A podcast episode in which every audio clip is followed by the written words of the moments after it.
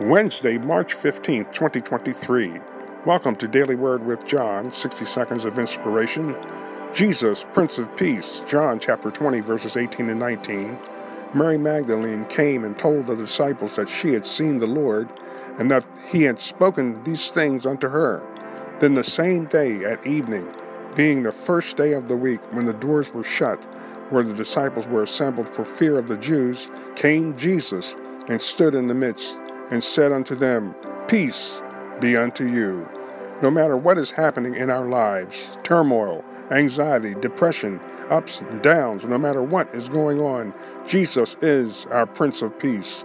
He is the one that overcame death, hell, and the grave, and lives in us. Today, my friend, if you aren't born again, receive Jesus as your Savior.